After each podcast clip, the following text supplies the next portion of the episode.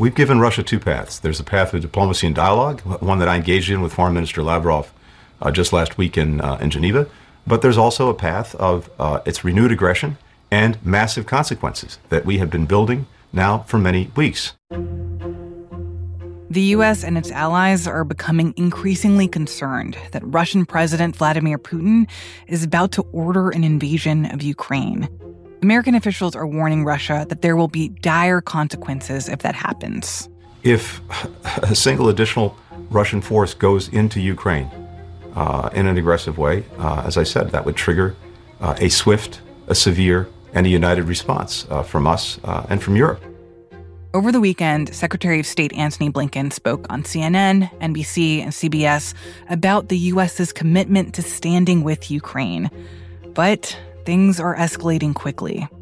So, some 100,000 Russian troops are surrounding Ukraine's border. This buildup has caused a lot of alarm in the West and especially amongst U.S. officials because they believe an invasion is imminent. Secretary of State Antony Blinken even said last week that he thinks an invasion could come at any time. We called Isabelle Khurshudyan, a foreign correspondent for The Post based in Moscow, and we wanted to try to understand what is going on. When we talked to her on Monday morning, she was reporting from Kiev. Ukrainians have said they're ready to fight this war themselves, that this is their territory to protect. And the Biden administration has said it's not going to send, you know, actual troops into Ukraine. There is a consideration to send some forces into NATO allies kind of near Ukraine. What has been coming in, even in just the past couple days, is more weapons and military aid. But the big thing, the big kind of threat on the table from the Biden administration are what is being sold as unprecedented economic sanctions being prepared against Russia in the event of an invasion. From the newsroom of the Washington Post, this is Post Reports. I'm Martine Powers. It's Monday, January 24th. Today, is Russia about to invade Ukraine? And later in the show, we find out what is going on with 5G and airplanes.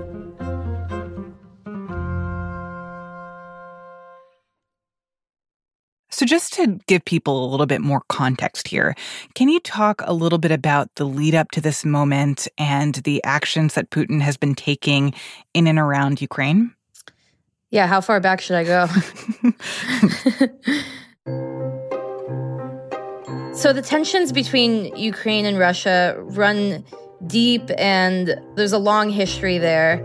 But the origin of the present day conflict really goes to 2014 when Ukrainian protesters toppled the pro Russian government. What followed after that was Russia's invasion of Crimea. And then there was a separatist uprising in the Donbass region, which is in the east of Ukraine, where two territories broke off and there was a lot of fighting. It was a war that, you know, has killed more than 13,000 people, maybe even more than 14,000 by some numbers. And Ukraine believes those separatists are basically Russian proxies. Hmm. There is certainly a lot of evidence that Russia arms them. And that war is ongoing, although obviously the heavy, heavy hostilities have long passed. So that has been kind of the status quo for eight years.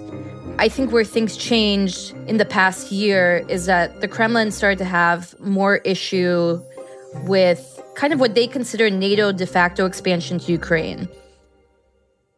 And, what does that what does that mean when you say NATO expansion to Ukraine? Yeah, so in 2008, NATO said that eventually Ukraine and also Georgia would become NATO members. Mm-hmm. But that process hasn't really gotten off the ground. However, we do see things like you know NATO countries providing military support as far as you know instructors for the army or weaponry and things of that sort coordinated training exercises in the Black Sea and other places.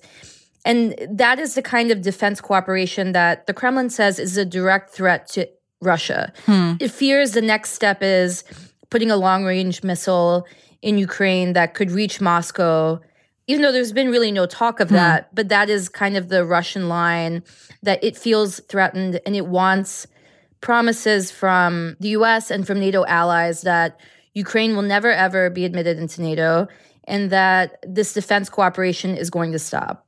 And clearly, Russia has not received those promises from NATO and the US and countries in Europe. And so they are essentially like trying to kind of stake their claim here, right?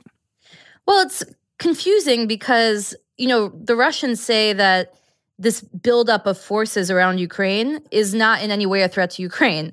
And everybody uh, obviously responds to that. Well, then why don't you pull them back? Um, mm. But, you know, they have repeatedly said that they do not intend to attack Ukraine, invade Ukraine, that these conversations with the U.S. and NATO are not tied to Ukraine in any way, or, uh, or at least tied to you know their forces.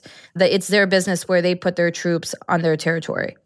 And that's what Russia is saying, but it seems clear that especially the US doesn't really believe that, that there is a real concern here that Russia is about to invade Ukraine. Yeah, I mean, there was a report declassified in December that the Washington Post obtained a copy of, and that cited, you know, a multi-pronged military invasion in the works that could involve you know 175,000 troops. Mm-hmm. We have seen Russia moving even more and more and more forces around Ukraine even, you know, in recent weeks and pulling forces from as far as by the North Korean border. Russia's a really big country. I mean, they're traveling all across Russia to move west and around Ukraine. That's never happened before. Nothing about kind of what is happening with the redeployments of military is normal mm-hmm. um, or can be explained as being normal. And how is President Biden and his administration approaching this? Like, what are the risks versus the rewards of getting more involved in helping to defend Ukraine? So it's interesting because the Russians do not want to talk to the Ukrainians. They have made it clear that the only party they want to negotiate with here is the Americans. And there's several reasons for that. It's basically Russia's way of telling the world that it doesn't consider Ukraine an independent functioning state, that it thinks it's a puppet of the West and basically the US. Mm. Ukrainians would obviously disagree with that. But a lot of these negotiations about NATO and about Ukraine's future and everything else are, you know, happening without Ukraine at the table. They're happening with the US side. Mm. So, you know, I think officials are the way they're approaching this now is more dialogue is better. That, I mean, for Russia, to a degree, they've already kind of succeeded in getting a lot of what they want because these issues were never even discussed, right? That there could possibly be limits to NATO. And they've had a mm. seat at the table multiple times through diplomatic meetings in Geneva and other places in Europe and Brussels. US officials are listening to them and are going to provide written responses to their demands. I think that's kind of the approach that we're seeing the Biden administration take that it's going to engage on these conversations, even if it considers some of those asks non starters. Well, it feels like this brings up the question of how President Biden approaches Russia more largely, right? That he came into office talking about being tough on Russia, tough on Putin. And yet, this seems like the moment where that gets called into question or like how much are you willing to actually put force behind what you're saying yeah definitely i mean i think oddly you know for all the talk of how you know russia really liked donald trump I mean, we we heard that for four years. mm-hmm. I do think the Kremlin saw Biden as someone that they could work with, someone who was an experienced politician, would probably bring a little bit more normalcy to the relationship, and someone who they could maybe talk to. And I think that much is happening. We've seen, you know, the two meet in person. We've seen them, you know, have this like virtual video conference, you know, in the past couple months you there is a lot of dialogue going on. And then what probably freaked out all of Ukraine was in this press conference last week. Well, good afternoon, everyone. Biden is being asked a lot of questions about his first year in office, and you know the tensions with Ukraine obviously come up, and I think this was clearly kind of a gaffe on his part, but. He said, you know, oh, it kind of depends on what happens if it's a minor incursion. Russia will be held accountable if it invades. And it depends on what it does. It's one thing if it's a minor incursion, and then we end up having a fight about what to do and not do, et cetera. But if they actually do what they're capable of doing with the force amassed on the border, it is going to be a disaster for Russia if they further invade, Ukraine. And, and that is such a conflicting message from everything else, you know, the Biden administration has been saying that you know, the second Russian troops go into Ukraine, there's going to be massive, massive consequences. Now it's like, well, wait, if the scale is not as big as you think it is, then are the consequences also not mm-hmm. as big? You know, is taking a little bit of Ukraine okay? I mean, that's obviously how people took it. Mm-hmm. The White House did a lot of damage control after that with clarifying that any kind of Russian invasion on any level will trigger huge consequences. But still, it's a bad message, a bad look for the world, I think. You know, we're talking a lot about what other countries are willing to do to defend Ukraine, but what does Ukraine want in all of this? I think Ukraine just wants to be left alone. Um, you know, obviously, they really want Western support. They want to be members of NATO. But, you know, I think the big thing is that, you know, Ukrainians, they don't understand what they did wrong. I mean, that's like the big thing I hear from people in Kiev you know people out east is they're like why why is russia obsessed with us? Right? Like why does this keep happening to us? I mean it, this kind of living in this fear of a russian attack living in this state where you think an invasion could happen that's been reality for 8 years because the tensions have been going on. So i think ukrainians just kind mm. of want it to stop and want to have sovereignty away from Russia and feel like they can't escape this kind of pull from Moscow that it wants to keep them in the sphere of influence, so to speak. During my trip to Ukraine last month, I sat down with Ukrainian Foreign Minister Dmytro Kuleba, and we talked about, you know, what the Western response to a Russian invasion should be and kind of what support Ukraine needs right now. We, Ukraine, from the very beginning of this escalation, came out and said, uh, we propose our partners to prepare a comprehensive deterrence package that will consist of three layers. The first one is the political communication with Moscow at all levels from all corners. Don't do it. Because if you do it, this is what's going to happen. The second layer is a set of painful, devastating sanctions, economic sanctions. And the third level is deepened military cooperation with Ukraine, supply, strengthening our defense capabilities. The question that I think should be asked now mm-hmm. is the following. Since we are potentially, possibly, are weeks away from a military operation, what if this comprehensive deterrence package won't stop Putin? If there is a war tomorrow mm-hmm. and sanctions will be slammed on, on Russia, will they actually stop him? So the question is what's going to happen if all of these activities and uh, deterrence fail? That is the question that really makes me concerned. Obviously, what is going to transpire in the next few days and weeks has enormous stakes for Russia, for Ukraine. But I'm wondering for the rest of the world, like, why does this matter? What would an invasion of Ukraine by Russia signify? I mean, we're we're talking about something really crazy here, which is a war in the heart of Europe that you know has huge consequences. Where I mean, NATO has said Ukraine is not an a member, so it will not trigger Article Five. Obviously, NATO will not come to Ukraine's defense, but just for a world based order, you know, to have a country invade its neighbor, potentially split it apart. I mean, we're talking about potential bombing right in Europe. It's a huge European security issue. And it's it's a huge issue for the world. What example does this set for China and Taiwan? If it happens with Ukraine, does it continue on further? Are the Baltics next?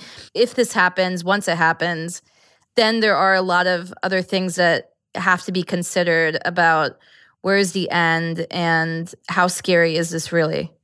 I live in Moscow and so I just came here from Moscow. And probably the thing that people in Kiev and the people in Moscow have in common is that kind of nobody in either place believes this war is going to happen while everyone in the US does. Mm. I mean, when I tell my friends in Moscow, oh, I'm on my way to Ukraine, I don't know how long I'm going to be there reporting, you know, because Americans are really worried that a war is about to break out. I mean, people look at me like I have three heads. Nobody in Russia, as far as like normal people go, think that this is happening. They think the idea that a hmm. war will start soon is absolutely insane. They have no interest in the sanctions that will come from this. And they just see no way it's going to happen. It is kind of funny that I think people in the West, and especially in the US, find this way more plausible and are way more nervous about it than people in the two countries involved, oddly. That's so interesting. What, what do you make of that? Like, what do you think is going to happen here? That's the thing. I don't. I don't know. I don't think anybody except for Vladimir Putin knows. I don't even think Joe Biden knows. I could see Russia being like, well, we said we weren't going to invade and we didn't and do something totally different potentially that's like off the board. Or I could see them, you know, we have no idea how big the scale of the invasion would be. They could go full scale, which would be really crazy and awful because a, uh, a lot of people would die on both sides. That's what's horrifying. So I don't know. I mean, I when this whole thing started, I would have put the chances at like, you know, 2%, which is still a lot for war. A 2% chance is bad. And then just every day it gets worse and worse. And now I'm at like some 70%, which is still terrifying. It's really bad.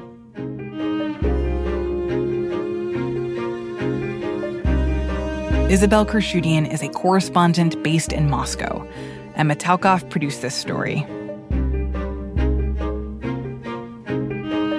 After the break, why the rollout of faster wireless is disrupting air traffic. We'll be right back.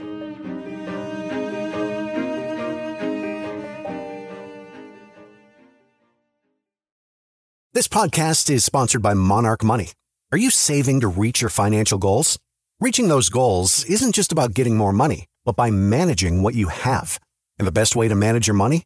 Monarch Money. Monarch Money is a new kind of finance app that's intuitive, powerful, ad-free, and takes the headaches out of budgeting. Try it free when you go to monarchmoney.com slash podcast. Monarch puts all your accounts, investments, transactions, and finances at your fingertips. With a complete view of your finances, you'll gain insights on your spending and find new ways to save.